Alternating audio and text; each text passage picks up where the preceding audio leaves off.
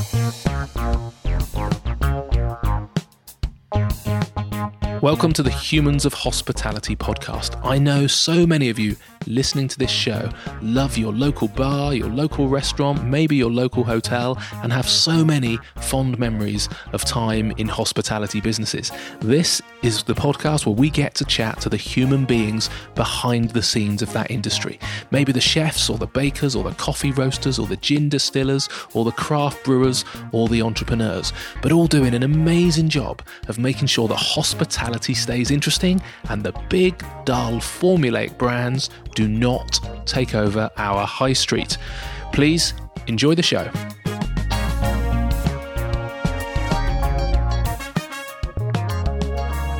In this week's episode, I'm hugely excited to get to sit down with Gareth Banner, who's the MD of the Ned in London, part of the Soho House and Sydell Group. Now, I saw Gareth chat about a year ago at a caterer show, and him and the Ned blew my mind, and I knew he was someone that I had to one day get on the podcast that didn't even exist at that time. So he's in fact part of the inspiration for this very podcast you're listening to. Now, there has never ever been anything quite like the Ned in this country before. Created from the former headquarters of the Midland HSBC Bank in the heart of the City of London. The Grade 1 listed building is now home to, and I'll take a deep breath, 10 restaurants, 250 bedrooms, 6 private event spaces, a spa, a gym, and a club with well over 3,000 members. In any given week, 30,000 meals are served on the ground floor alone, and that does not include the thousands of other glasses of wines and coffees that people pop in for, or the meals that are served in the event spaces, which must also clock up into the thousands every single week. As its MD, Gareth says modestly, for a single address, there are a lot of moving parts. Now, just three years ago, when he was looking through the dust and the scaffolding at what was the final phase of five years of renovation, he knew it was going to be special. And as you'll hear, his career, which takes in stints with global brands, the Marriott, as well as iconic boutique hotel, the Hempel, is also impressive. It went some way to prepare, prepare him for this amazing project. But actually, as you'll hear, the biggest learning has happened since the Ned opened its doors to the public two years ago. This is an incredible space, uh, an incredible adventure, an incredible story, and I very much hope you enjoyed Gareth's and the Ned's mind blowing episode.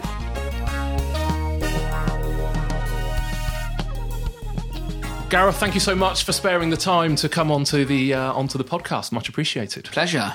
So uh, I'm in the city of London. Quite often I do these podcasts and I'm in the middle of the country somewhere introducing a farmer and you can hear mooing cows in the background. But I'm right in the heart of the city. Can you just explain where we are on planet Earth, please? Yeah, um, we are located uh, on Poultry. Um, Poultry takes its name from what was once the poultry markets. Um, bang in the middle of the city of London, opposite the Bank of England, um, and we are occupying what was formerly the the East Midland Bank um, headquarters, which became Midland Bank headquarters, which became HSBC. Um, and we got our hands on this amazing building, uh, Grade One listed, uh, Edwin Lutyens designed property uh, back in uh, about ten years ago, and have spent um, five or six years renovating it, and we've been uh, we've been open just over two years now. So uh, yeah, thanks for coming to see us. No, it's amazing. Um, so we're in the what was this the vaults down here? We sort of came underground a little bit, I think. Yeah, so we're we're currently sitting um, on what we refer today as basement level one, and, and basement level one was exactly as you say. It was where a lot of the um, safety deposit vaults were kept.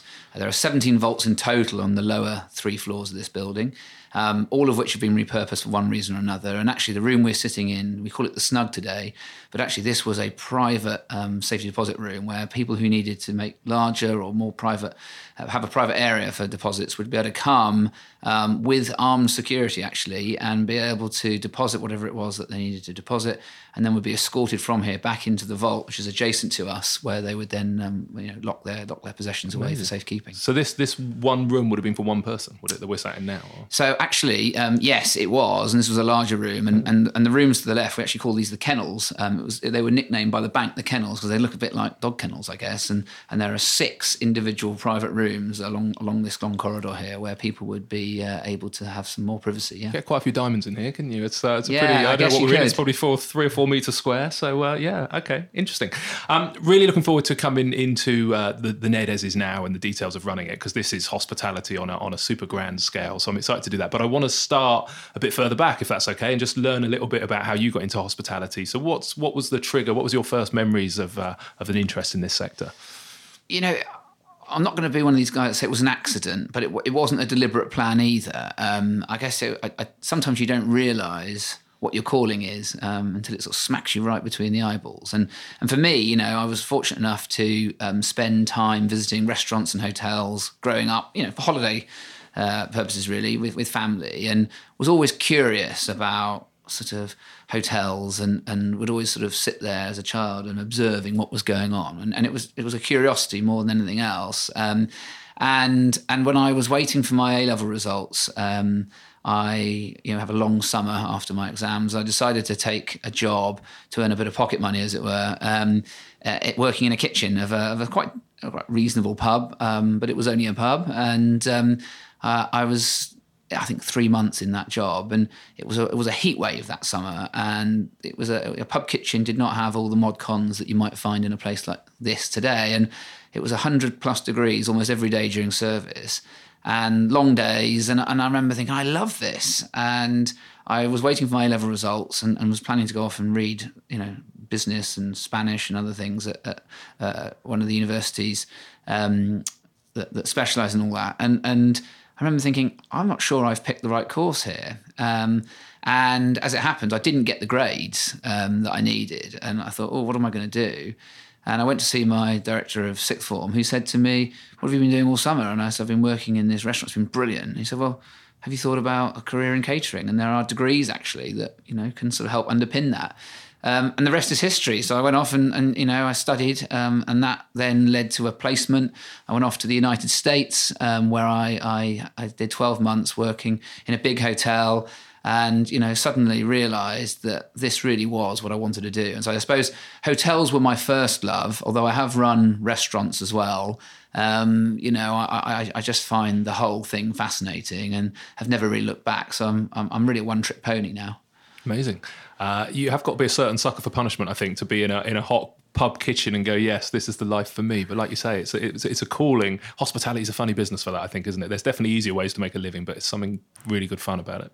I, I couldn't agree with you more. Um, and, and if, yeah, exactly as you say, you know, it is a funny old business and it's not for everybody for sure. And, and actually, you know, whilst, whilst there are easier industries, um, you know, I, I actually talk about that when I when I hire people here at the Ned. I say, you know, there are easier industries and there are definitely easier jobs than working here, um, and you have to really want to do it. And if and if you if you're not hundred percent in it, it's, it's just not going to work out because we we ask a lot of you and and uh, I think it's it's it's a rare breed of individual actually that can that can cut it um, at, at the sort of the very sharp end of you know what is high volume, high quality, um, and, and and I think there is a lack of uh, awareness really of what it takes to to, to operate at this level. Um, and I'm very lucky that I've got a thousand people around me um, who do a brilliant job and allow me to sort of look very good sometimes, and they do a lot of the heavy lifting.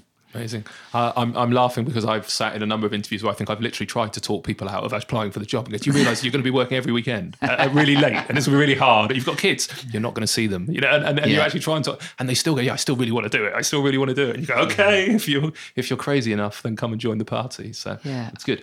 Um, you mentioned that just then that you prefer the hotel side than the restaurant side. Why is that? As? I don't, don't know if I prefer it. Um, hotels was my first love, and I think that's because you know I went to, I went to the states. I worked in this hotel with 500 rooms, and it was fascinating. You know, like all these people coming and going, and why they were visiting, and and you sort of got to know them a little bit. You know, a, a restaurant is sometimes a bit more transactional. Um, you know, you have a, a, limited window. You have an hour or two to sort of look after somebody, and then they're gone, and then you you know someone else walks in, which is also interesting. But you know, as you sort of people sort of when people sort of check into a hotel, you know, they're sort of in residence. You sort of get to know them a bit more, and I really enjoyed having this sort of not protracted relationship, but sort of getting to know. I mean, some people clearly stay a night, but others would stay several nights, and from all over the world, and and and you know, it was a really international sort of experience that I had.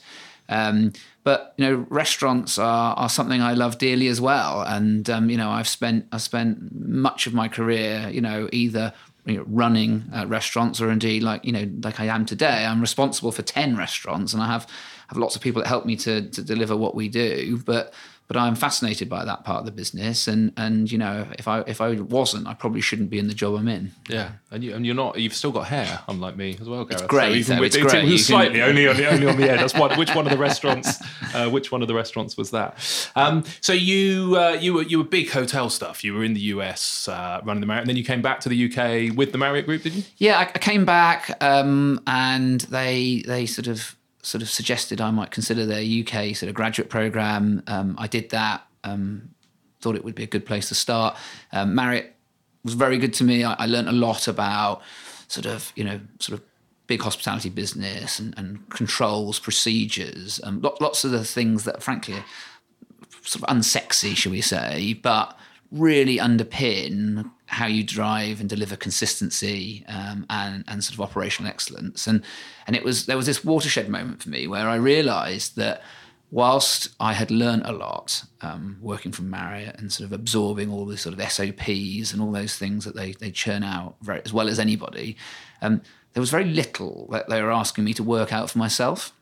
And I, I, thought, hang on a second, if I'm not careful, I'm going to sort of be sort of conditioned to sort of spending my career implementing the manual rather than working out, you know, I suppose there was a bit of an entrepreneurial spirit about me. I was like, well, I'd like to work out what's right for this business. And, and you know, that sort of cookie cutter approach works to a point. Um, and I think it was probably about the same time that people were starting to want more individualized experiences and didn't necessarily want to listen to the same soundtrack in the same lobby, you know, and all that sort of good stuff. And, it's, it's that prescribed in the big brands, and it has to be for, for good reason. Um, and I remember thinking, hang on, now's the time for me to go and see what it's like to work maybe in a more independent environment and, and have an opportunity to make my own mark. And and um, I did that, and I, and I did that in a couple of businesses and um, privately held hotels in London here.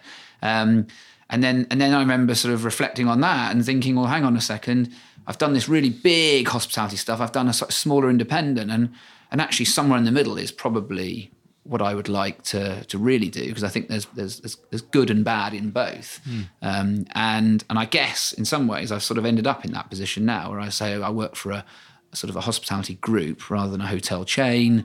Um, I have a lot of autonomy about how we operate this business, um, but by the same token, there is a bit of infrastructure around me that helps me to do things, you know, on a scale such as the Ned, which, mm.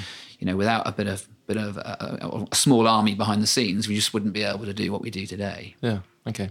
I remember uh, chatting to a, a, a, GM from the Marriott a few years ago, and I was chatting about uh, just rooms, I think, I'm wanting to do. I've only got the 12 bedroom hotel, and that uh, audit process just would be really handy to kind of have, you know, a checklist that we could look at. And, and he said, Oh, I'll get you the one from the Marriott. Don't sue me, Marriott, in case that was a bad thing to do. Yeah. Um, and, he, and he bought me this, uh, it, was, it, must have been 40 pages of A4 of a list of things they check just yeah. when they go around the bedrooms yeah. and audit the bedrooms. And I remember going through it going, Oh my God, you know, at this level, if I gave my housekeeper that and said, I don't know, she, she, she yeah, it would have taken her a month to uh, to finish reading it. So yeah, that level of prescription, I can imagine, uh, becomes frustrating. But, it's, a, it's, a, it's a really good point, actually. Um, you know, do you need 40 pages to tell you how to clean a room? And, and there was something else that was four pages on how to answer the phone. You know, I argue you don't. You, you might need four lines on how to answer the phone, you know, but actually they, they probably, I think they take it too far. And, and, and I understand why, but that's probably not not quite where I felt yeah. I wanted to be. Okay, I think we'll come back to that because I want to talk a little bit about how you the, the, the pre-opening of this. But um, one of the hotels you ran, then you, you went from big to large because was it what was the forty bed? It was the uh, the Hempel, was it? Was the sort of forty yes. bed more boutiquey? Was that? Very different. What sort of things did you learn in contrast to your sort of you know two three hundred bedroom and your forty bedroom boutique? Yeah, so so I think um, you know Hempel had forty rooms and ten apartments, um, and you know what I realised it it was a pretty small business with a quite a high profile clientele and and and the the opportunity to really individualize the experience. Um, you know that everybody was a was was a name, um, wasn't just a guest. Um, and what does that mean? And how do you you know when I the, the location of the Hempel as well was in this beautiful sort of um, Cravenhill Garden Square where they'd filmed the movie um, Notting Hill, one of the scenes anyway from the movie Notting Hill, and it felt extremely residential. And I and I was you know we would use the language like actually these that we're dealing with with you know guests are in residence rather than just checking in for the night. It was it was very much about trying to make them feel almost local whilst they were with us, and and and therefore, you know, did we sort of recommend that they go and visit Buckingham Palace, or would we tell them about a little antique shop around the corner in Portobello Road, and and what restaurants would we send them to? You know, we we can all list you know those sort of household names with big celebrity chefs, or or do you know there's a fantastic up and coming chef who's who's doing amazing things, and he's going to be a big name maybe in the future, and we were able to really.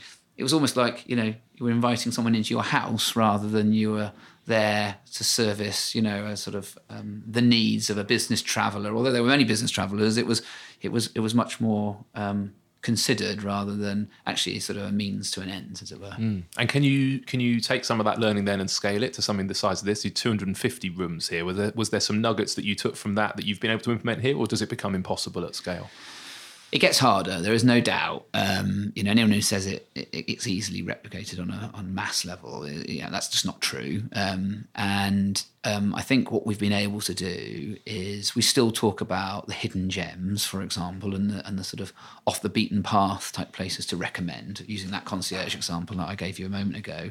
Um, so you, you shouldn't be told all about you know um, what time Buckingham Palace opens and, and, the Tower Bridge and all the rest of it. Um, but you should get a, a more of an insightful um, recommendation. Um, similarly, you know, I have a lot of guests here who, you know, actually don't necessarily want to be engaged in the same way. This is um, this is a, a purchase um, when they when they book a room here. This is a purchase of convenience. They are flying in. They've got meetings. They want a room that's ready on time, and they haven't got time to particularly get to know you or you get to know them, and and they just need to be um, serviced efficiently and be on their way. So. Um, I think it's about trying to understand um, what each guest needs, and we have we have resource in this building that you know researches to to a greater extent. You know um, who each customer is, why they're coming. The internet is a very useful tool these days. You can find out a lot about people's um, you know, backgrounds uh, and what their responsibilities are, what their companies do. Um, and that, that evolution, of course, in the last 15 years has been enormous. So we have, I suppose, high levels of intelligence now um, that we are able to, to use. And I think being emotionally intelligent and working out what somebody actually wants from you mm. rather than it's just assuming every customer wants to sort of have a big hug and spend 10 minutes chatting about how their day's been. Um, so the, the, answer is is a bit of both. Yeah, and how do you train that? Do you use personality profiling to to train your concierge team or to recognise the different personalities? I'm having flashbacks to when I worked in sales, and I, you know, you'd, you'd, have your dominant individuals who you knew would be coming in, and they'd be straight to the point. You could almost tell by how they filled in their registration card at reception as to if it was if it was just your name. You know, you might have ten things that needed filling in. If you just put your name in, you were probably going to be sort of in a hurry, didn't want to kind of muck around. But if you doodled a little bit and you'd filled it all in, and you'd maybe drawn a pretty picture, then they were the ones to chat to and spend time with, and and they were dominant, influential, steady, and cautious I think. And I remember having to yeah. write the letter yeah. on each one. Do you use any kind of profiling techniques with concierge, or are they just expected to have that emotional intelligence? Yeah, I mean, we, the short answer is we don't have a, a tool, as it were. Um, we do carry out training, um, and I do believe that you know, people who are naturally emotionally intelligent, they can read. Body language will tell you a lot, um, and and you're absolutely right. There there is there are so many signs or clues. Um, when from the moment someone walks through the front door as to sort of quite what um, what they're going to want from you. And and I think what we do is we make sure people, whoever you are, we make sure people understand what is available to you, and it's up to you to decide. In some cases, as a as a guest or a customer, you know how much you ask of of us in terms of that level of, of interaction. So um, we clearly approach, I guess, a high value, long stay, suite guest differently to a, a sort of you know entry level room, one night, in and out. You know, it, it, there's, there's lots of ways to sort of segment your your your your guest profile, if you like, um, mm. and we have technology that also allows us to, you know, recognise preferences and, and and and ensure that those that are returning, you know, have some sort of continuity. And I think we're very good at really simple things like making sure that if we know somebody likes a particular, especially in a building like this where there's so many rooms, if someone likes a particular room that we'll try and honour that they get the same room every time. It's quite nice when you go back and you feel like that's your becomes your room rather than I've just got that category of room, but I happen to be in a different floor or a different part of the building. Um, and and and slowly but surely we get to know people. Um, we have a very high level of repeat business here. Um, it surprised me actually, uh, and and because we have so many assets within this building, we can see where people tend to eat there their breakfast. You know, there's six options, and this person always tends to go to that particular restaurant. Or, or you know, when they're here, they generally like to get their like to get their nails done, or, or they get their hair cut here. And so, um, because it's it's quite rich in terms of outlets and and the number of different reasons you can you know visit and use the property you know, slowly but surely we build up quite a quite a sort of um, an in-depth, if you like, mosaic on a lot of our a lot of our members and, and our customers that stay. Um, but there are also some, by the way, that you know pass through and, and we have little knowledge of what they do and, and why they came. But um, you know, I guess that, that's the game, isn't it? Mm. And have you have you written your own software to manage that data and get visibility? Because it's very easy to get the data, but sometimes quite hard to interpret it. Or is have you got something off the shelf that, that gives you that? Yeah, we've not written any of our own software. We do customize a lot of software. Um, and I guess what's slightly unique about the NED is that we have, um, you know, we have public and we have members, um, and we have different software. You know, so I have a lot more software here than I have in hotels I've run in the past, um, and that allows us to often dig in um, and understand, um, particularly where we've got members staying, allows us to understand what they um, need and what they expect. And we can also link that back to um, a lot more um, uh, information that we extract from them as members. So when, when you sign up to being a member, you, you obviously share a certain level of information beyond what you would share if you were just a hotel customer. Um, and, and so there, there is customized solutions, if you like, um, rather than specific or bespoke software that we um, okay. that we've developed for ourselves. But yeah, tying it all together and making sure you know, systems to interface and what have you, it's uh, it's a bit it's it can be a minefield, um, and often you know the quality of what you get out is subject to what you put in. So we we we we sometimes do a good job of that, and sometimes not such a good job, but yeah. we're getting there.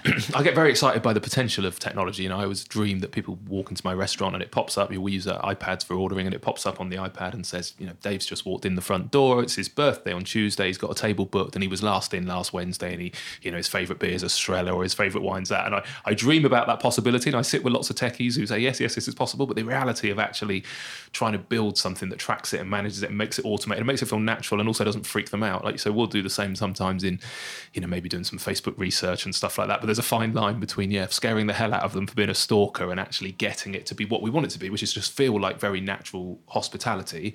But when you scale that, you you need some help in essence. You? Yeah, you do, you do. And maybe one other example from a sort of food and beverage perspective is we we, we partnered with Open Table as our sort of reservation um, you know, booking platform. Um, but because we have eight restaurants, public restaurants under one roof, you know, you, you often turn up, um, a, a, guest or a customer will turn up and say, I've, I've got a table booked for lunch, and we'll say, which restaurant? And they'll say, oh, I don't know. My, my colleague booked it or my PA booked it. Um, and essentially, we had eight separate um, uh, diaries. Um, and actually, working with Open Table, we've managed to say, hang on, that doesn't work. I need to be able to search someone's name, and it will need to spit out, oh, this person is booked in this restaurant.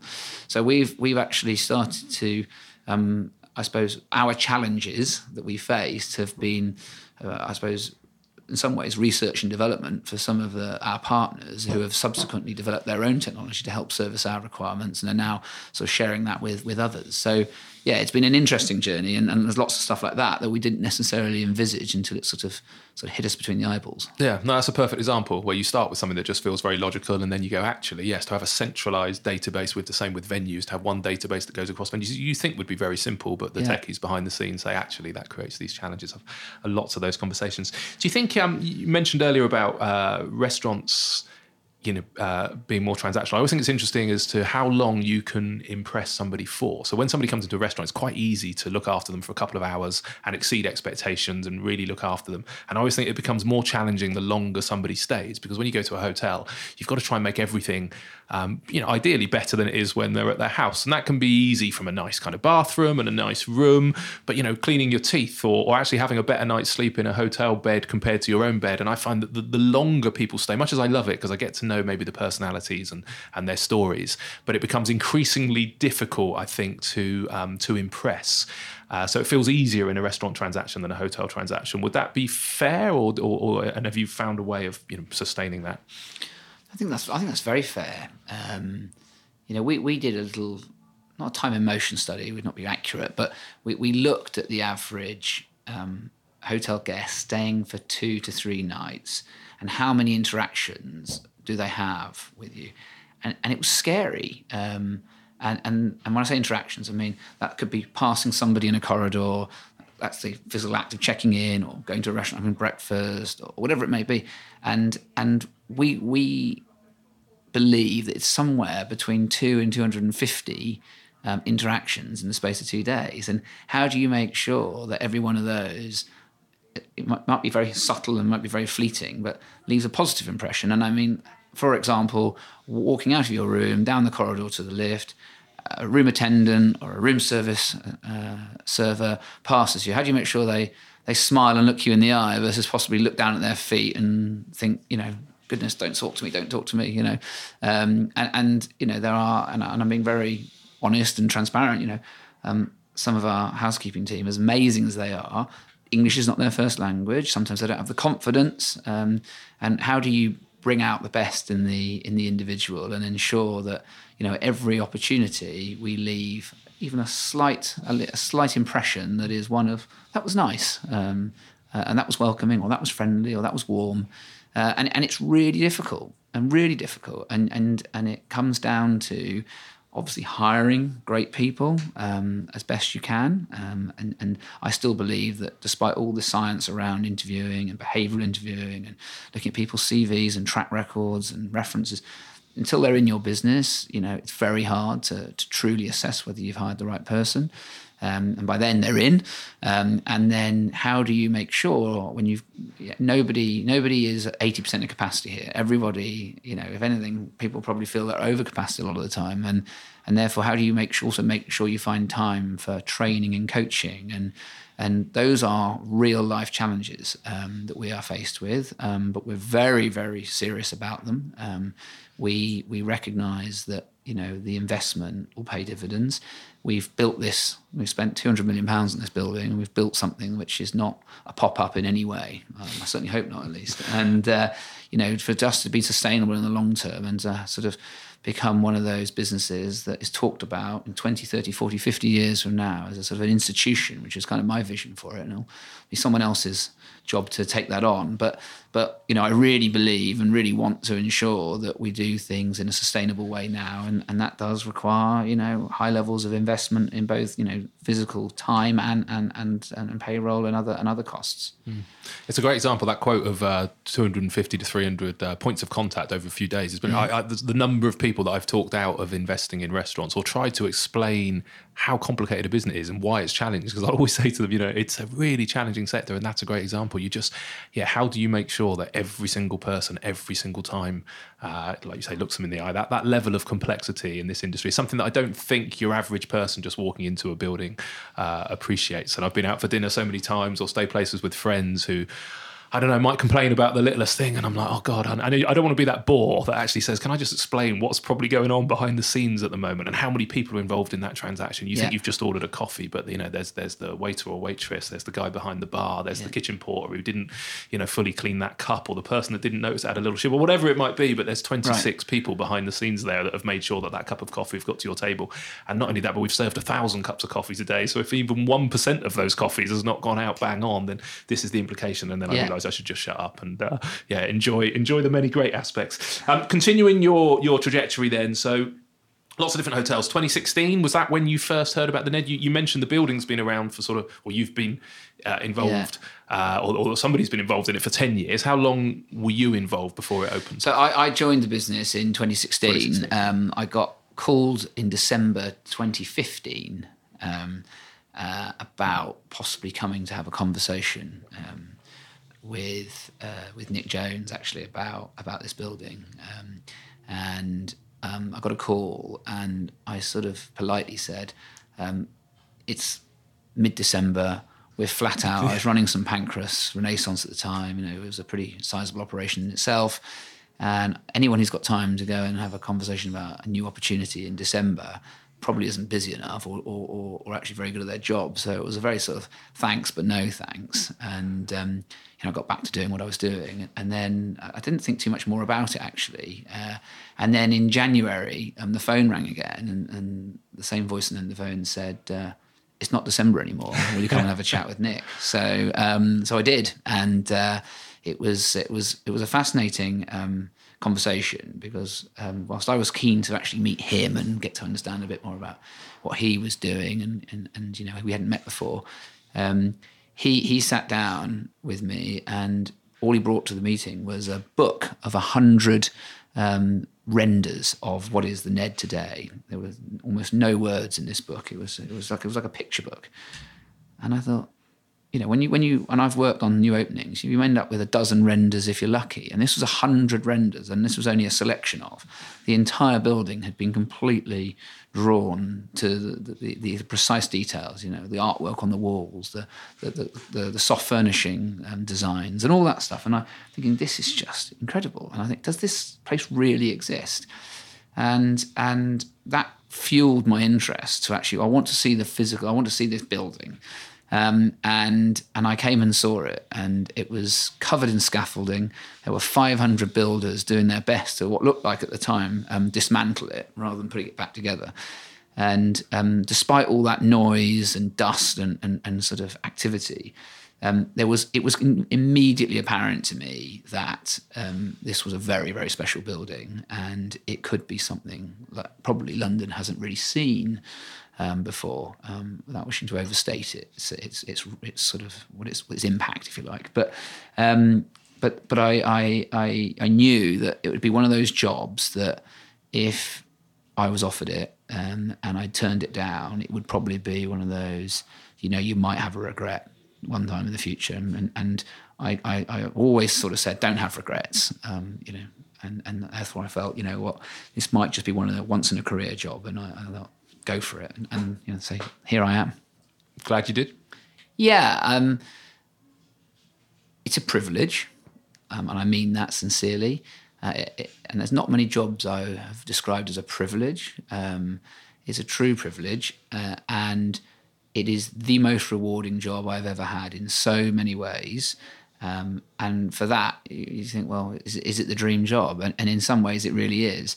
Um, it is also the hardest job I have ever had. Um, I don't think anyone, anyone involved in the project, really, really had got their head around what we were taking on. Um, you know, we talked about it being ambitious, and we talked about its scale, um, um, but I think if we'd really confronted what we were dealing with, we'd have talked ourselves out of it.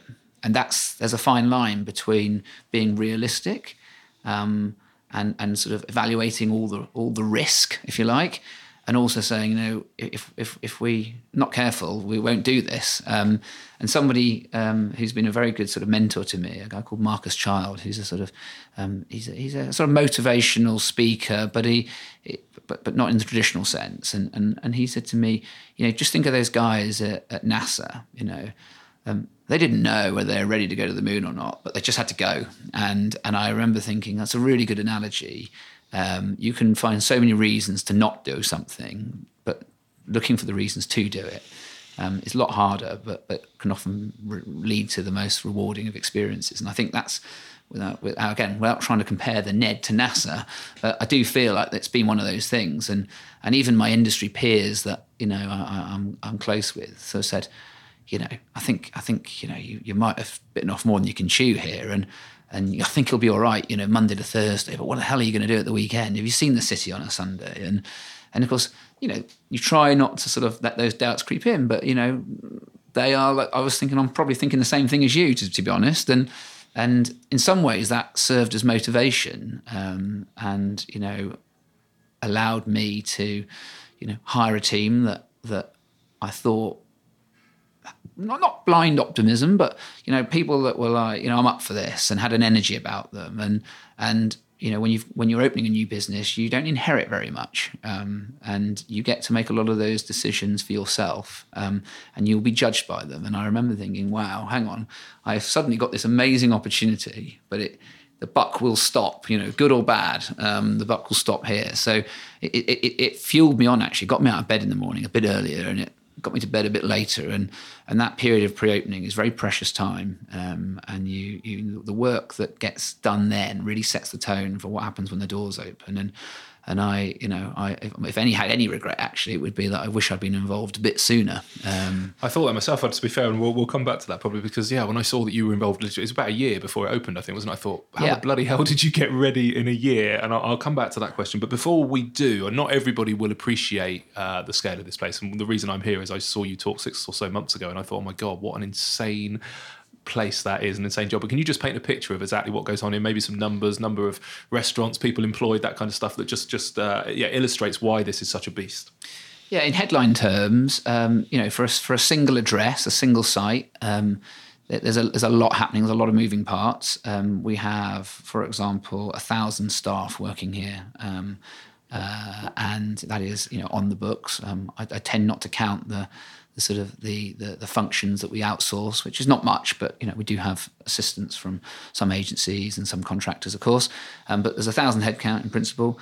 Um, gross revenues this business are north of 100 million pounds. Um, uh, over 50 million pounds is coming out of food and beverage. So um, we look to do a million pounds a week. Um, and when you think about that in in sort of revenue, it's one thing. When you think about it in terms of transactions that's a huge amount of transactions. It's somewhere in the region of 30,000 plus people a week that we serve a meal to um, on the ground floor alone. Um, and on top of that, we've got events, um, which is a floor in this building, which can be you know, several thousand meals as well a week. Um, we serve a best part of you know 15,000 staff meals a week. Um, so when you start rolling the numbers up, you know, that's just the food and beverage component. On top of that, you've got 250 bedrooms. We run an occupancy in the very high 80s. Um, we've got a members club, um, well over 3,000 members now, and um, you know they have access to facilities almost around the clock. Um, you've got a spa business here, which is not insignificant. Um, I've mentioned the private events, uh, and and um, you know on top of all, all, the sort of people that come here to dine, there are a lot that literally pass through for a coffee or a, or a glass of wine at the end of the day. Um, we don't count those as covers, but I would hazard a guess that there's probably another sort of thirty thousand people a week who who we can't directly track, um, as it were. But um, there's a huge amount of footfall, um, and that takes a lot of a lot of management, um, and and there's a lot of there's a lot of um, intensity about that. Uh, the city is still pretty traditional, um, whereby a lot of people have have sort of desks that they have to be at, you know, between nine and five, and so you get these big spikes in demand at breakfast time, lunchtime, after work, rather than you know other, other locations I've worked in London where it sort of tends to sort of be very steady all day long. Um, so yeah, we we we do all those numbers I just referred to in, in sort of big tranches rather than than sort of very steady, consistent, and predictable demand patterns.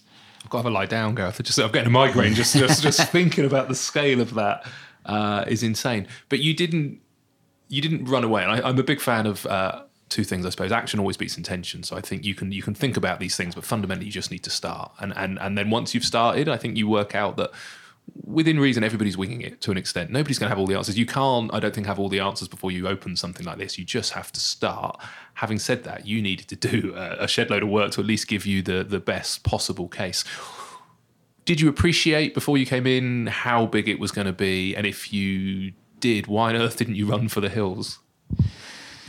Um, very good question. I mean, again, I was a bit like a moth to the flame. You know, there was something about it from the word go that I knew could be special, um, and and I suppose everyone has has that one not maybe not the one big job maybe you get more than one big job but like, i suppose we all have that that, that one big moment in us, and I thought this could be mine. Um, it's it's you know sort of so the ambition was was it was almost comical how much ambition it was. And I thought, well, you know, you know have a go, right? Um, and and you know, I think Nick is very very visionary, uh, and and he talks in a way that's very compelling.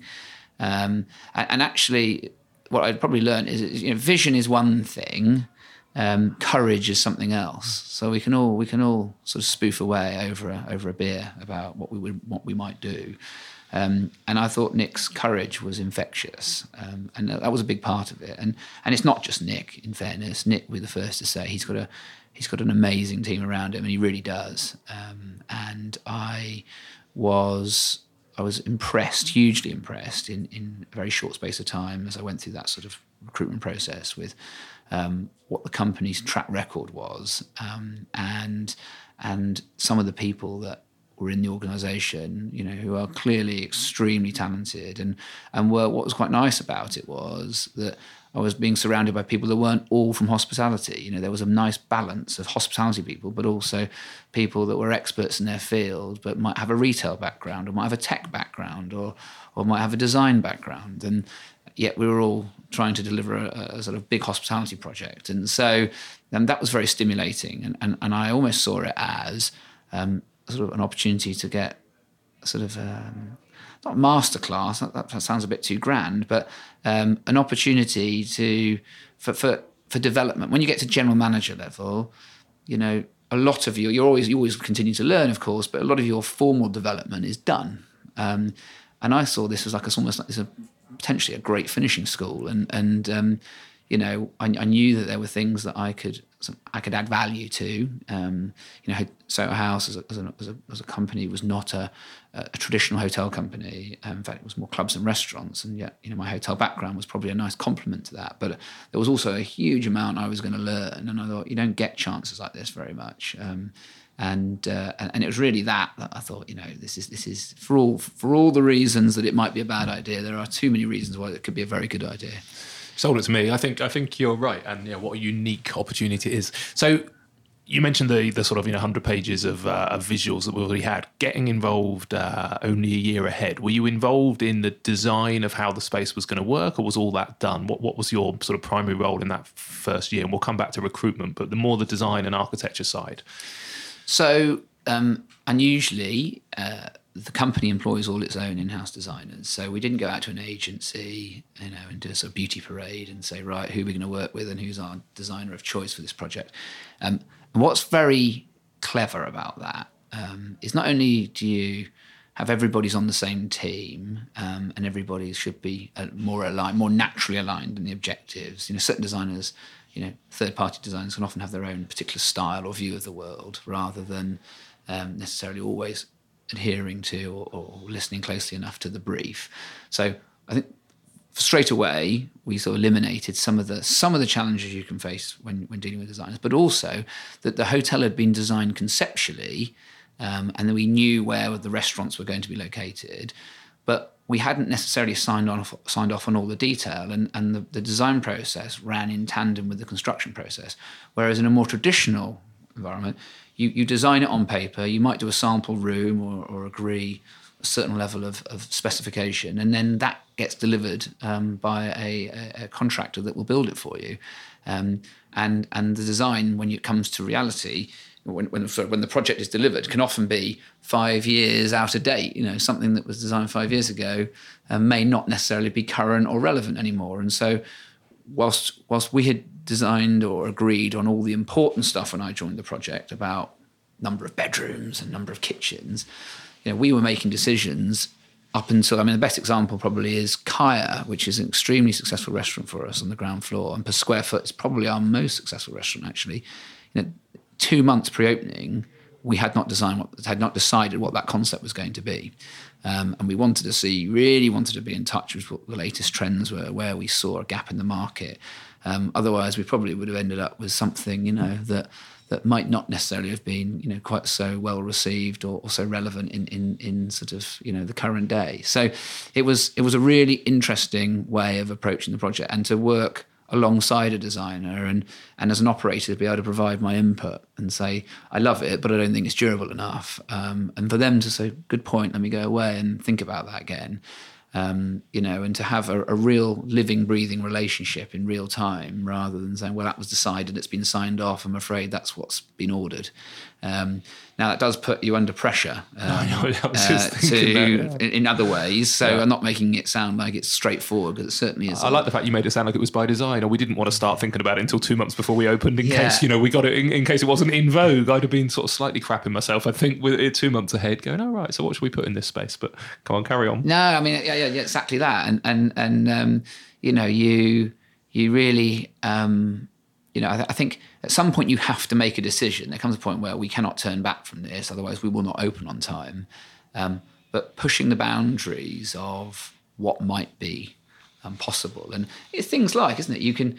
I remember we, we. I remember there was a whole load of sort of furniture carcasses that were sitting in Italy and in Bali, I believe, but we hadn't decided on whether it was going to be leather or fabric and whether it was going to be burgundy or green. And, you know, you can actually, there's still quite a high level of customization that can be done at quite short notice. And, and it's, it's, it takes a special, it takes a special sort of um, uh, approach and it takes, um, you know, probably a little bit of extra budget in some regard to be able to push things through at short notice. But I think you end up with a better product at the end of it. Mm. Um, it certainly does. Well, I've opened a, a, few restaurants, and it's nice to know that even at a big scale, it operates that way because I, I work on the presumption that you know the efficient and the and the grown up business approach of doing this is design it get it right get a few companies in to quote and spec it and then get the you know get the best quote to actually go and build it. Uh, whereas the stuff I've done tends to be generally motivated by uh, the season. So in in Bournemouth you know we have to hit the summer. So yeah. fundamentally we've always built places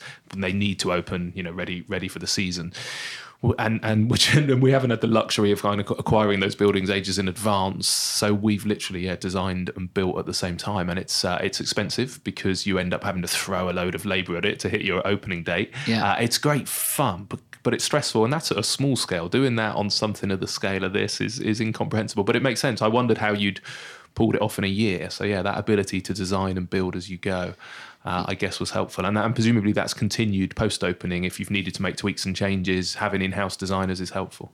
Yeah, I'm very lucky. Um, I make I make no secret of the fact that I have a resource here that I've never had before. So you know, I have an in-house graphic design team. I have an in-house interior designer who's on my books. You know, so even now, if I wander around and I think something's looking a bit tatty or I'm not sure it's quite right, you know, there is somebody who I is 30 seconds away from wherever I might be in the building. I say, can you come look at this with me? Um, and we can take a view on it.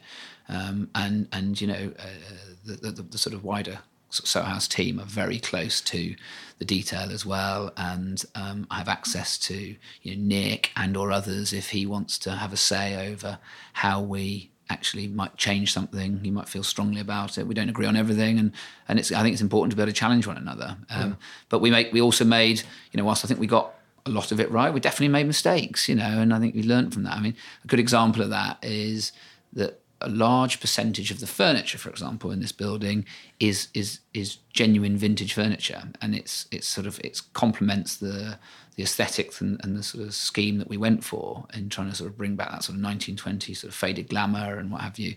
And whilst some of that furniture makes gives the place a real character, you know, something that was built 100 years ago is not going to withstand the rigors of, you know, um, you know, six turns a day in a restaurant environment or, or a bedroom that, you know, people might have a tendency to want to party in a, a suite and you think well that table is not going to withstand someone jumping on top of it you know all that sort of stuff. So how do you make sure that you have that individuality and that sort of vintage look and feel. At the same time know it's going to stand up to the test and we've learned a lot of lessons around that. Um, and and you know we've probably you know had to replace some things sooner than we would want to have. I can't pretend that is is not the reality but it's also given us um, you know a really special product here. And I think if anything I'd like to think the Ned will will sort of wear in and, and become better with time, rather than it might look a bit naff and you know old hat in in, in a year's time. Mm.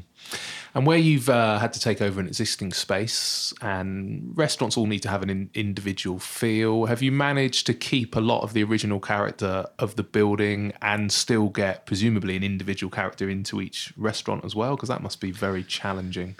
Yes, um, I mean, interestingly, the, the, the grade one listing of the building um, prohibited the removal of almost anything, um, and I mean almost anything. So, whereas there's the ground floor is seen as this big space, um, which is sort of uh, comprised of eight restaurants now.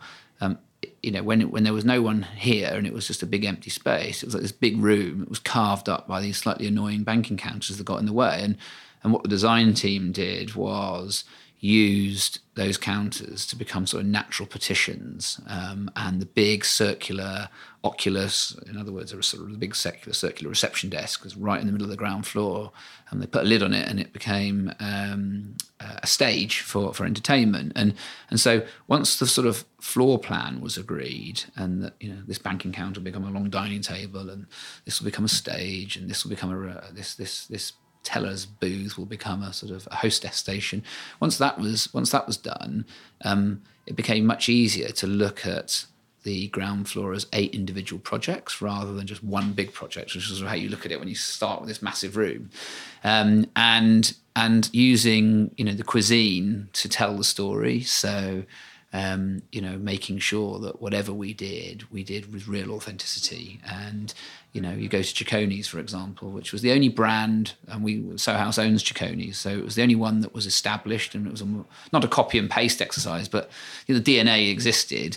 Um, but we made sure Cecconi's is run by Italians, um, and we made sure that Kaia is run by Asians, um, and Cafe Sou, our little French um, patisserie and, and, and, coffee shop, is is predominantly run by French and, and sort of continental Europeans, and and you know through that and, and the cuisine, um, you know we sourced a lot of the um, the design and the inspiration from those parts of the world, and, and and the graphic design team did a brilliant job, and the content team did a brilliant job, I think, in in sort of writing or helping to, to create the narrative that goes behind it. Um, it actually um, was hard but easier than I thought it was going to be. And and I do feel that you sort of get a fairly authentic experience. If you go to Millie's, you feel like you're in an English English brasserie, and you go to Cecconi's, I think you feel like you're you're in an Italian restaurant, even though you might only be sat ten meters away from from you know each other, as it were. So so yes, it's it's I'm, I'm probably oversimplifying it, but um, so we've only got an hour, so it's probably good. But yeah. I, I, could, I could ask you thirty questions on that. Um, but so each of those restaurants, you run them all yourselves, and they were all your own, you know, in-house kind of design and concept and stuff like that, basically. Yeah. So so Cecconi's, as I say, was a brand that existed, and and you know that's, that's a pretty tried and tested formula. Um, it's very similar to Mayfair, only we have pizza here. So that was sort of maybe one step of an evolution. And we put these two wood fired ovens in the middle of the ground floor. Um, all the other concepts were completely original to the building. Um, and our joint venture partner here, um, Sydell Group, who are well known in North America and are soon to open in the UK, uh, they have a new project in Covent Garden. Um, they developed Zobler's, um, which is our sort of New York deli uh, slash diner. Um, and, you know, they're based out of New York. And, um, you know, the, the, the principal of Sydell Group is, is Jewish. And, you know, he, he, he brought real authenticity to, to that concept. Um, and the and the rest was you know all developed from scratch really. Um, but we have a bit of form in that we operate a few restaurants and uh, and and the like around the world. So um, as an example, in we have Soho House in in Malibu, California, um, where it's a very sort of clean, healthy um, interesting and original sort of menu um, featuring ingredients actually that I, many of which I hadn't heard of. What, what, are taro chips and goji berries and, and all these sorts of things. And and um, you know we were able to draw on some of the success that we've had elsewhere, and so we'd love to sort of um, use use that as a, as, the basis of inspiring a, a, a design or a, or a, concept here in London. So, so for example, in that in that real life example, um, Little Beach House, Malibu, California is there's a there's a small restaurant here called Malibu Kitchen, and there's a lot of DNA that we've we've pulled, and we were able to use the the expertise that existed in California and say, can you help us develop a menu that will be, you know, true to what you stand for, but also maybe customize it or tailor it a little bit for for sort of the UK market and slightly different ingredients, of course, that are in season at different times of the year, and and um, you know that was that was a that was probably the most fun part of the project actually. Amazing. Did they all work? Yeah, they did. I mean, I, they shouldn't have done. They definitely shouldn't have done. You know, let's look at the law, of, law of averages. Like two or three of them should have been a flop, and um, I can't pretend that some didn't ramp up quicker than others. But as a general rule, um, they were all immediately successful. The, the one actually that I think is an interesting. Um, there's a couple of concepts. So, so Zobler's and Kaia, I've talked about already. Um, they both had quite a significant takeaway component built into their business model, and the reason for that is that. As I said before, people have quite traditional jobs around here. They eat lunch at their desk often, um, and they need to run out, grab a Pret or something else, and take it back. And so we wanted to make sure we weren't missing a trick to be able to service the sort of the, the, the, the community that, that were our neighbours. Um, and we found that we were doing very little takeaway business. And what's wrong? It's the, it's the same food, you know, the packaging's good. It's the same food as you get if you sit down. Why, why are we struggling with this? There's 800,000 people going out for lunch every day. Um, and I must say going out, I mean, you know, taking, having a takeaway lunch every day. Um, and and it became apparent when we got to sort of know people and talk to them a bit more, um, customers that is. They said, "Well, it's just such a great building. Why would I want to take it away? I'd much rather eat in." I thought, wow, and, and I suppose that's a really it's a lovely compliment. Um, and so you know we had to sort of undo what was quite an expensive and quite a considered sort of takeaway concept um, in or sections of the restaurant that were designed for sort of collection food collection and turn that back into well you can turn that into a bar that you can sit at rather than a, a counter you can order from. Um, and and uh, that was very interesting. And, and probably one other that was very interesting for us was um, Zobler's, which was, uh, I thought I mentioned as well, was, was a deli, essentially. Um, when it when it launched, and it did extremely well at breakfast and did extremely well at lunch, and we really struggled in the evening. And I thought, again, it's the same food. Like, why, why would it struggle in the evening and, and yet successful at breakfast and lunch? And, it, and it's quite simple. I think I think the deli is not quite as um, uh, established a concept in the UK as it is in America. But um, the reality is that if you're going out for lunch or breakfast, so deli sounds right. But when you're going out for dinner, do you go to a deli for dinner or do you go to a restaurant for dinner? And so um, by literally adding the word, we make a, a, a couple of tweaks to the menu, but essentially adding the word deli and diner, almost overnight the dinner trade corrected itself and and it was you know it was almost you know as busy as it had been um, within a very short space of time at lunch and at breakfast so again subtleties of how you position things and and, and how people sort of perceive them in their minds this was a big It's amazing. It's why it's the art of the restaurateur and not the science of the restaurateur, I think, Yeah, isn't it? Just those little nuances. I think you're right And um, can you just turn up and, and, and walk into some of these in the daytime then? Is, or is this all by reservation? Are you fully booked? I mean, theoretically, yes. Um, there are definitely times of the year and times of the week when I would strongly recommend don't make a long journey to the Ned unless you've made a booking. Um, and you know, maybe the best example of that is Sundays um, when you know we were terrified we would be sort of empty and the place would feel like a ghost town. And we put a huge amount of emphasis on how we might create a destination at the weekend, and we we came up with this idea that um, we would do this completely overblown, sort of borderline ridiculous Sunday carvery meets um, the great sort of pub lunch meets um, you know a buffet that you might see in the Far East, where you know sort of 30 meters long and, and all, all you can imagine. And and we we called that Ned Sunday Feast. Um, and there are lobsters. We, I, won't, I won't share with you quite how many lobsters we buy. It almost feels like there's going to be none left in the sea. But um, we pile lobsters up, um, you know, sort of three feet high. You've got ribs of beef and, you know, sort of huge cuts of, of, of other sort of animals and, and meat. Um, there's salads aplenty. There's a whole dessert buffet in its own right. Um, and we refined it and refined it and refined it. Um, and, you know, we made lots of mistakes in terms of what we thought we wanted and what they didn't want. Um, but, you know, we now have an eight week waiting list for Sunday lunch. We have over a thousand people um, that come between 12 noon and 9 p.m. Um, and on on the back of that, it's it's, it's you know it's like the the great Sunday roast, I suppose, on, on steroids. And um, and on the back of that, we recognised that um, there might be more opportunity. And we now offer a feast. We offer four feasts simultaneously on a Sunday. So there's the English feast, which is Ned's Sunday feast, which is the main one. And then Cecconi's does an Italian sort of feast. Um, Kaia now does its own um, Asian inspired feast. And then we do a, another feast um, in one of the members' restaurants downstairs, which is a bit of everything. Um, and um, they are they are extremely popular. And, and you know, for us, it's made it's made the sort of city very accessible. You get you get um, you know couples, you get grandparents, you get huge family, you get birthday parties, you get all sorts, and um, it's made Sundays actually a really fun day. Um, and the first time in my career that actually, in some ways, Sunday is the busiest day of the week rather than you know the day where everyone sort of has it off and catches their breath. So um, it's been really fascinating. That's amazing. You only do things at a grand scale, don't you? It just sounds huge.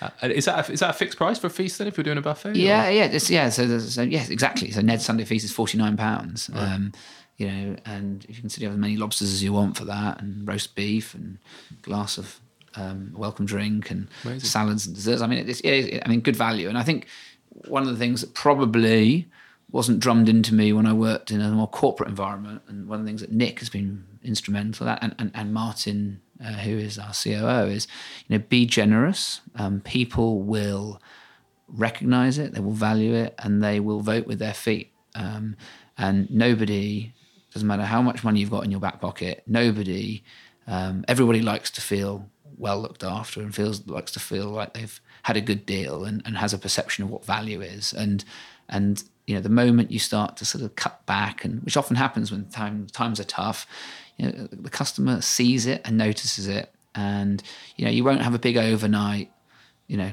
step change in performance, but you'll slowly you'll erode all that goodwill that you've spent a long time putting together. So, you know, we have almost have a philosophy: if times are tough, you know, go bigger and go harder rather than cut back accordingly. You know, and, and actually, that's been a real lesson for me on this journey, and and I think something that I will take with me whatever I do. Um, you know, whether it's here or elsewhere in the future.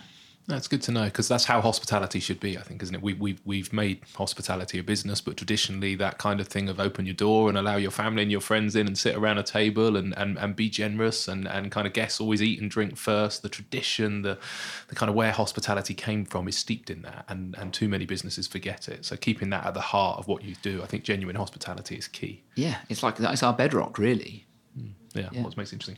Um, I could stay on the the, the, the mammoth scale of, of, of, the Ned and, and, and all sorts of stuff, but I want to chat around some of the kind of traditional uh, or perceived issues, I suppose, around this, which again you do on a huge scale. So recruitment is considered to be particularly challenging in hospitality, I suppose, trying to convince people that this is a career and not just a stopgap between, uh, you know, kind of college and university.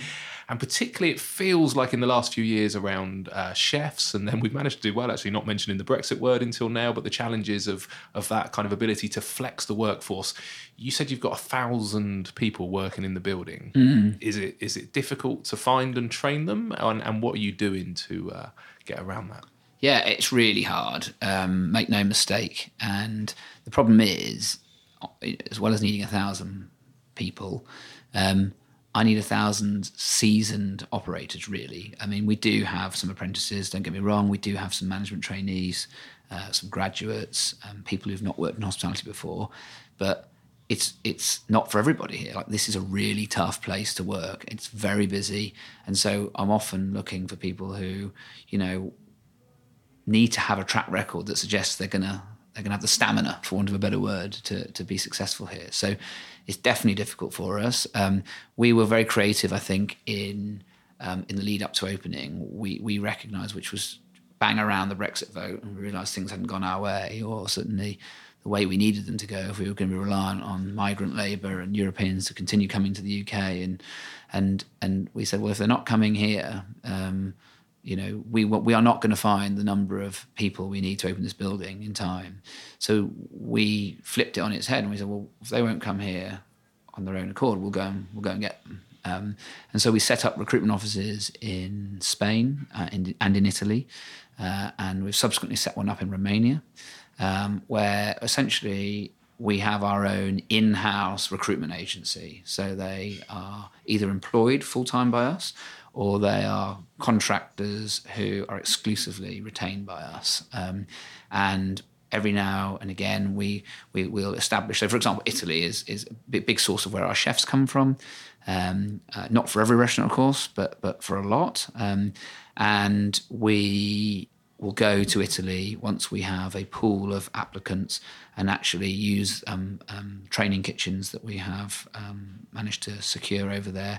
And we'll put everybody through an audition um, slash a trial slash a, a cook off and decide that of that 20, that number of 20 chefs we've met today, eight of them would be great for us. Um, and we'll send you know, a team out from from here, um, you know, the executive chef of a particular restaurant, whatever it may be, and he'll go and, and he'll say, you know I've assessed them and we'll bring them back. And and we will you know we found that one of the barriers was people were nervous about well where am I going to live when I get there? And you know I just don't even have the 200 pounds to pay for my flight. So and provided someone stays with us for 12 months after we bring them over we pay for their flight. We pay for their first two weeks accommodation which we we you know is a cost to us. We don't own a staff house or anything like that. We we find premises um, uh, locally and we um, we fund that uh, and we also give them an Oyster card and a bit of pocket money to make sure they, you know, for the first few days they can find their feet. Um, and that's been really successful for us. Um, and despite all the sort of headwind that we face as an industry in regards to attracting, um, you know, uh, overseas labour, um, it's allowed us to actually, um, you know, more or less service our needs. Um, it's still tough. Uh, I can't pretend that, you know, that tactic alone um, is all that we need to do. Um, but we we are you know in a, in a pretty good place, all things considered, and you know, have somewhere in the region of 160 chefs at any one time in the building. Are they permanent offices overseas, or is this something you do as and when you need it? You'll sort of send a team over. Or? No, it's, it's pretty permanent, um, and um, we also have the ability to dovetail with Soho House. So you know there are times when um, we'll do a joint trip, uh, and a House will have a requirement, and we might have a requirement, and so you know, joining forces and going out as a as a as a team, one team, um, has been really successful for us. Or if for some reason we can't make a trip for whatever reason, um, and go and join up with our counterparts over there, then then then they can go for us, and or vice versa. So, um, but they are permanent offices, yeah. And um, but they're literally just recruiting in house. You don't offer that as a service to. Yeah, we people. don't recruit for any other business. No, I mean, yeah, it'd be lovely to just think. about to ask for a couple. Yeah, well, it'd be lovely to think that we would exhausted all our own requirements, but you know, we are we are growing as a company as well. I think that's the other point to know. Yeah. You know, since the Ned opened, you know, the parent company Soho House has opened 10, 11 places, you know, not all in the UK, in Europe as well. But, um, you know, we, we, we need to do that just to sustain and fulfill our own requirements. Yeah. So, how many people did you have before you actually opened the doors on the books ready to go? Total headcount from memory, I think total headcount when we opened doors, it was about 650. Right.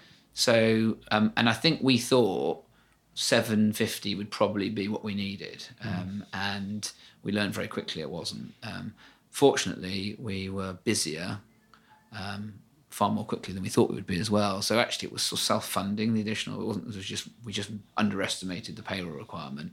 Um, we underestimated the payroll requirement relative to the business levels. Mm. So it's been it's been overall it's been a great success actually. But um, when you suddenly realise within probably a month of trading that we're actually turning away a lot of business here, or we're not servicing as well as we could do, or we're not turning tables as quickly as we should, um, you know, you're you're suddenly forced into a big rethink and. Uh, you know, we were lucky that again, being part of a bigger group, there was a task force that we were able to lean on. Um, but you know, task force helped me out. It didn't help some of the other businesses, and so you know that's always going to be a short term thing. But you know, it was it was it was tough, but we, we got through it. Um, and uh, you know, I'm glad to say it's a sort of a distant memory now, nearly. Yeah, yeah, you, you're right. You can only flex people and get them all on seven day weeks and put in that extra effort in short term. And I think people will when you first open because everybody realizes you can't plan for it, but it's not sustainable, particularly in uh, you know in the heat of the kitchen when those guys are, are doing seven day weeks. They need some downtime to manage it. So I, I, have had that experience. Um,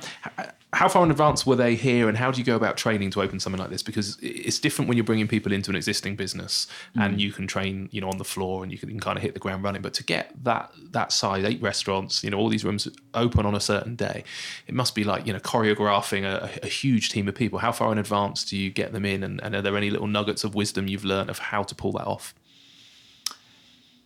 that's a great question, actually, um, and it's not something I've thought a lot about since being open. Sorry to bring back these I, memories. no, it's actually it's a really good point because that actually was something that kept me awake at night. Um, because I felt very strongly that we needed to have people here much earlier than um, some of the people I worked with, and, and, and particularly my boss, who was looking who at the payroll, was, who was saying, "Listen, we can't afford to have all these people here, and actually, what are they going to do anyway? Um, you know, they can't get if you can't get into a kitchen, then what are you going to do with them?" and and there's some definite truth in that. Um, and I suppose what what what became quite apparent is, um, and and I say this carefully because it's not entirely accurate, but work sometimes expands to fill the time available. So if you tell somebody you've got 48 hours to be ready for something, um, and I'm, I'm, not I'm not talking about specifically onboarding and the training, but you've got 48 hours to organise this office, kitchen, um, workspace, whatever it might be, um, or you give them for, you know 96 hours. The truth is they'll, they'll they'll probably get the same amount of work done to some degree. Um, and of course, the later we brought people on, the more finished the building was, and the less likelihood. I mean, there was examples of you know cleaning bedrooms and you know having them all ready to go, bar the beds made and everything, completely clean, and then you know some build it was I need to go back into all the bedrooms and I need to recalibrate the air conditioning system or something. And before you know, there's dust everywhere again because there's dust in the ductwork and the pipe. And you may as well have not bothered. Um, and so there were things like that that I remember thinking, oh, crikey, I'm very glad actually we didn't have too many people doing too much of that beforehand. Um, but it did put a huge pressure on us to sort of almost be able to sort of hit the ground running.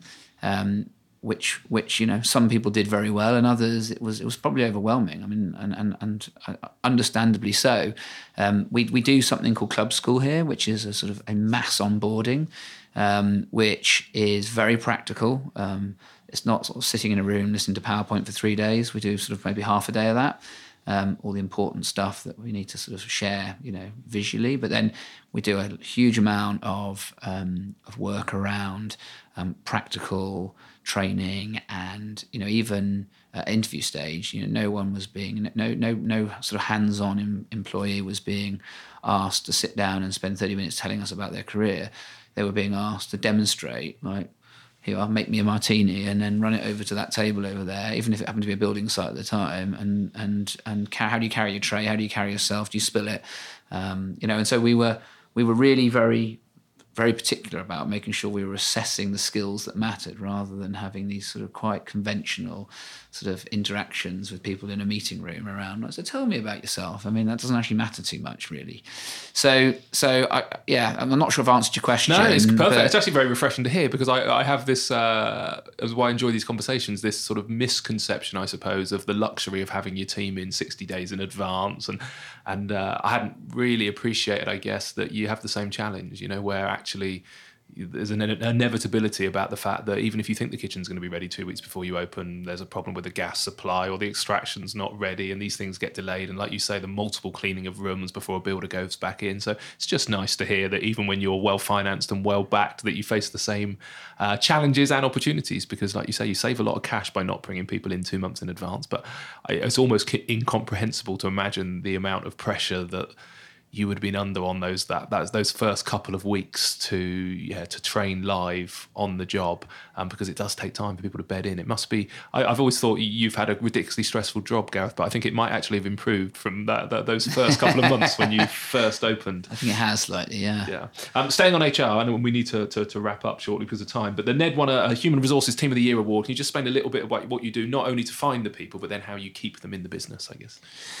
Yeah, that's that's something that you know. Being very candid with you, I don't think we did well um, in year one, and I don't I don't think that's because we didn't think it was important um, or you know didn't feel that you know we were at risk of losing people. Um, I think there was so much going on that everything needed everyone's attention, and and it was you know it was slightly chaotic, um, and and at the start it was probably very chaotic, and and you know everything needs you know uh, nurturing when you when you're a new business, and and no, no none more so than your people. Um, and I think there was only so much nurturing we could do. Um, so we definitely lost some people that you know probably should have worked out here and would have been brilliant. Um, and um, you know, I, I, I, don't know what I don't quite know what I would have done differently. Um, if I'm honest, there's lots we could have done. Um, but some of that was sort of circumstantial. Um, but subsequently, you know, certainly after the first six months, we really, really, as, as things started to settle a little bit, um, we really put a huge amount of emphasis on um, not only the ability to attract talent, but to retain the talent that was through the door um, and recognise that you can spend £200 million on a building, um, but if you can't bring it to life in the right way, then actually that's slightly an academic exercise. Um, we, we, I think, are much much better employers today than we've than we've been historically. We've introduced a number of new benefits, um, so we allow um, a little bit more flexibility around working. We're, we're actually trialing in some areas. I can't pretend in all areas because it's not practical, but um, four day weeks um, for where, where, possible. I think that's you know trying to take a lead from some of these sort of more progressive sort of tech type companies, and and it's not just we are seeing it in hospitality as well. You know, a number of high profile chefs that have said we're going to our kitchens to a four day four day week. We're looking at that. Um, we give back. We give people some paid time off to um, spend uh, time working in a charity, a charity that um, we have several pillars here, and as long as the charity aligns to one of our pillars, um, then we're very happy for people to to be paid to go and spend some time um, supporting those charities, which I think means a lot to a lot of people, particularly this sort of Gen Z who are feel very connected um, with sort of the, a, larger agenda, should we say? Um, we have improved, you know, staff welfare. I mean, all the emphasis when, I, when we first opened was on like, you know, does front of house work, and our people walk, our customers walking through the door, handing us mum, handing us their money, and leaving with a good experience. Well, actually, what's happening at the back door, and actually, are we taking care of people from the moment they arrive, and are there do we have enough uniform and the right uniform and is that person still waiting for a pair of trousers or what's the quality of the food in the canteen like? And you know obvious stuff really obvious stuff. And anyone listening to this will be thinking well, tell me tell me something i don't know. But it's very easy to um, to sort of maybe underestimate how important that is and to to maybe not be clear about what is what is good and what is great and what is outstanding. And you know a lot of what we do, we try, we try and be, you know, exceptional or outstanding. It's sort of internal language we use, and so, well, can we apply that to, you know, every part of our business? And if we can't, then why can't we? And what do we need to do about it? So that was a that was a big thing and a big sort of sort of look yourself in the mirror moment um, for me and my senior team and all our HODs, and said, you know, what are we not getting right? And and there was a lot. I have to be honest, there was a lot. I mean, we didn't have enough lockers. I remember at one point, I realised there were about 100 staff. I couldn't even give them a locker. We'd underestimated with the growth, I mentioned the growth, that we thought we had extra lockers. And with the growth, the, the, the headcount grew beyond our, our provision of, of, of facilities. And we said, hang on a second. Um, and the opening hours of the canteen aren't right. We can't feed everyone. So it's now an all day dining room rather than, you know, with lunch service for four hours, closed for two hours, dinner service for three hours. So all, all that stuff, which, you know, until you sort of top, stop and take stock of it, you know, what can be quite simple fixes make a big difference can be sort of you know completely pass you by. So I think there's a certain irony in our industry that we specialise in hospitality and we specialise at looking after people, but so often that's neglected with your in-house team, and not not necessarily through choice because we, we're naturally hospitable people. It's why we work in the industry. It's just bloody hard behind the scenes. It's long hours. It's tough. If if if the customers yeah. are there and they need looking after, that's your primary focus, and it's what you'll do. And the fact that somebody's you know having to pull an all you know an all day shift or uh, or hasn't had a break or hasn't eaten, the customer always comes first. But it, remembering that and then putting the time and the energy into managing it is key. But it's it's challenging for the whole industry. So I don't think people will be listening going well, that's obvious. I think they'll be going, yeah, it's obvious, but it's bloody hard to actually pull off in this sector. But we've got to do it because that's that's our whole re- reason for being is to look after people. And, and the number of chefs I've had who you think, God, you're not seeing your your family and you're not seeing your kids because you're always in the kitchen, you're working so bloody hard. What an irony that here we are looking after the public so that they get time with their families, yet you don't get to see yours. So it's a it's a challenge for the industry, I think. And the four day week is is one solution, but with increasing costs and pension costs and lack of Yeah. staff, it's it's complicated. Really complicated. One of the other things, and you you touched on it then with with uh, Generation Z and our sort of big picture kind of perspective, I guess, is around sustainability. And you know, we're seeing it with plastic in the oceans, and we're seeing it around with uh, more sort of vegan diners. How does hospitality have a responsibility in sustainability? And is there any examples you've got again of where you've managed to uh, have an impact on that? Well, we we um, I think without stating the obvious, we are we are huge consumers, aren't we? I mean, the amount of resources we use, um, the the food we buy, the food we could waste. You know, and I think wastage is a big thing.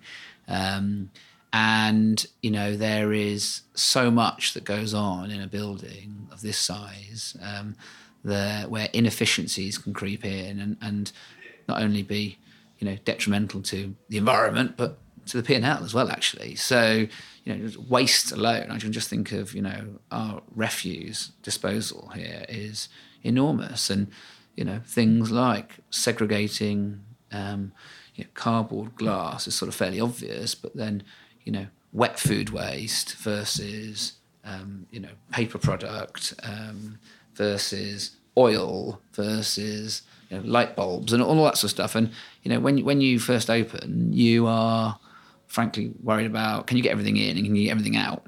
That's it. Um, and it's another example of where we've really now had the time to really refine how we do things. We've made a positive impact on our P and L, and I feel like I have a sort of slightly better conscience about when I go to bed at night that you know we're not doing anything that is overly harmful, should we say? I'm not saying we're we're saints by any means, but we're certainly you know have a, a very clean conscience. Um, the, the the piece around um, sustainability and hospitality, I think is I think that's a moving target actually, and what was once okay, like people saying, "Oh, we use free range chicken." Like, if anyone's still saying they're doing that and are proud of it, like, I think I think that's just an absolute given. I mean, I think it's scary if, if someone still thinks that's sort of a, uh, you know, at, at the forefront of innovation. Um, and I think all that sort of stuff is, is moving on. You talk about the vegan or the plant based um, diet um, is becoming more and more important, and people are more and more conscious of what they're eating.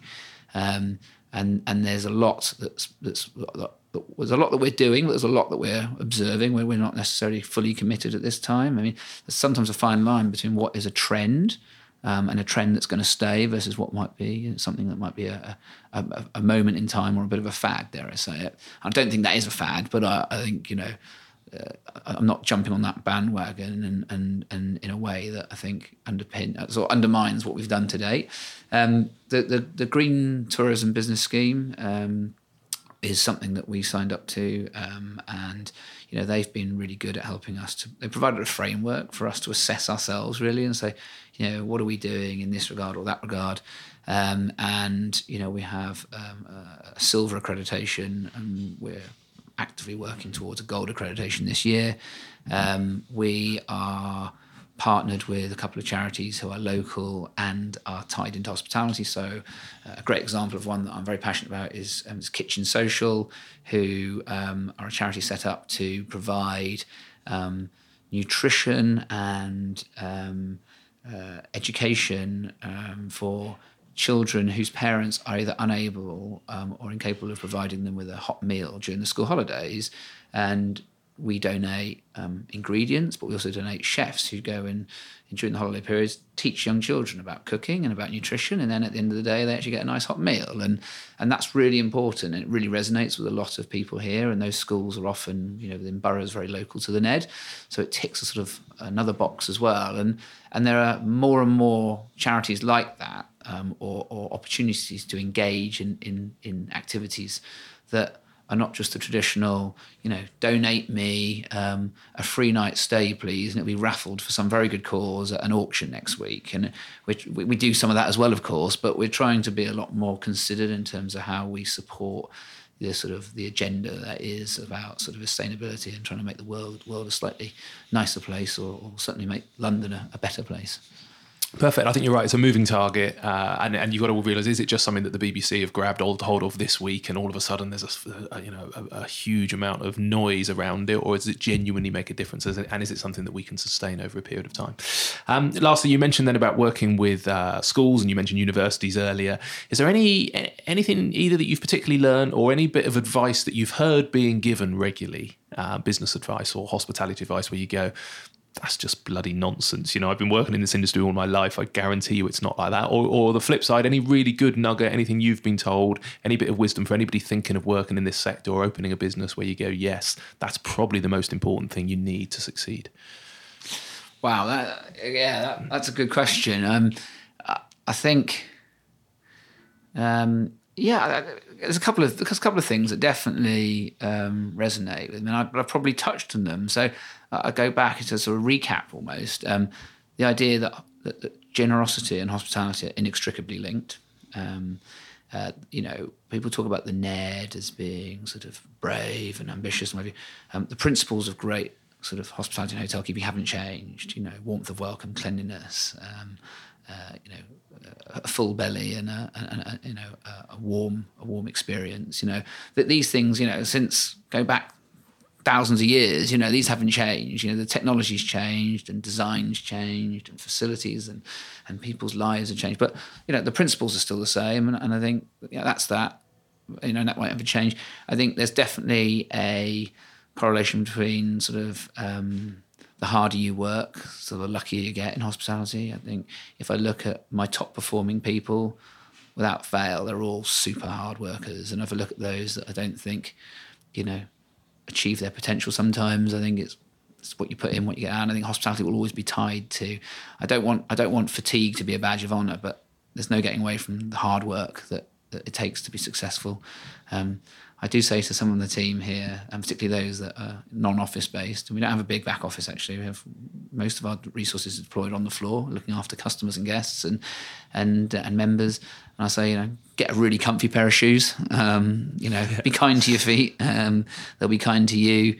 Um, that that point I made earlier around you know, vision is one thing, courage is something else, and you need courage and vision in equal measure to really deliver something special. Um, uh, and probably the one other thing that I sort of I often reflect on is is you know um, capital actually isn't always the most the scarcest of resources. I think it's about creativity, um, and I, I, I, really I wish I wish you could bottle creativity, um, but I, I think about some of the things that we are most proud of here and some of our biggest successes, and it comes from where we've been really creative. And I gave the example of how we we threw the kitchen sink at trying to create a Sunday lunch destination, and, and we've done that. Um, uh, and there's lots of other things that the team that I can take no credit for, by the way, that the team have done, and it's you know, it's a really creative bunch of people here who um, have allowed us to, you know, get a bit of a reputation, if you like, um, for for being sort of an interesting place to come and experience. So, so yeah, those would be my sort of three or four sort of sound bites. I no, there's, there's some there's some good nuggets in there. I think we're very lucky in this sector that um, there are so many creatives. There's so many people who are musicians or, or graphic designers or artists who who end up working in here. Most of my team end up, you know, they carry crayons more than they carry a laptop, and I, yeah. I love that it's one of the best things about the sector. Although I think you, you're the first person that said the key thing you need in hospitality is a comfy pair of shoes, and that's my quote of the day. I think you're right. Just start there, isn't it? Yeah, walk comfy. Um, I could talk all day, but we're out of time. You, in particular, are out of time. So I'm conscious I need to let you go. Where should people go if they want to find out more about the Ned or about you personally? Can they get on online, social media? What's the best place to do? Yeah, um, I think the best place to do that is to go. If you want to find out a bit more about the business, then it's www.thened.com. Um, Instagram is our primary social channel. though we are on Twitter and Facebook too, um, which is the Ned London. Um, and please take a look. Um, there's lots of visual content there, obviously, that give you a sense of what we're about. Um, or come and see us. We are uh, directly directly above Bank Underground Station. So um, all are welcome. Uh, as I said before, um, there's lots here to see and uh, something for everybody. Okay. And do you know what's next? Last question for you personally. Uh, for me, I got an inkling of what might be next, um, which is um, really to do with expansion of the Ned brand. I think we, we designed this as a one off, and it suddenly found that there's a lot of interest um, and, and, and, from investors to do more of these. Um, so we are announcing, or we have announced, I should say, um, a Ned's Club. Um, it will not be the full blown hotel, but it will be a, a, an extension of the club we have here um, in Washington, D.C. And we're also looking at other sites now in other sort of major cities um, where we would like to do more Neds and Neds clubs. So expansion is definitely on the horizon. And uh, as long as we continue to, you know, hopefully do a good job here and not take our off the ball, that, that, that should be a, a reality. You're a sucker for punishment. You're going to go and start it all again in another city good luck. Congratulations on what you've done. I think it's brilliant, and uh, I love your um, your authenticity and your your kind of you know relaxed demeanor. I'm sure behind the scenes there must be some chaotic stuff going on in your head, Plenty. but you're very you're very calm, and it's a real pleasure to uh, get to spend some time with you. So thank you, Gareth. Pleasure. Thank you.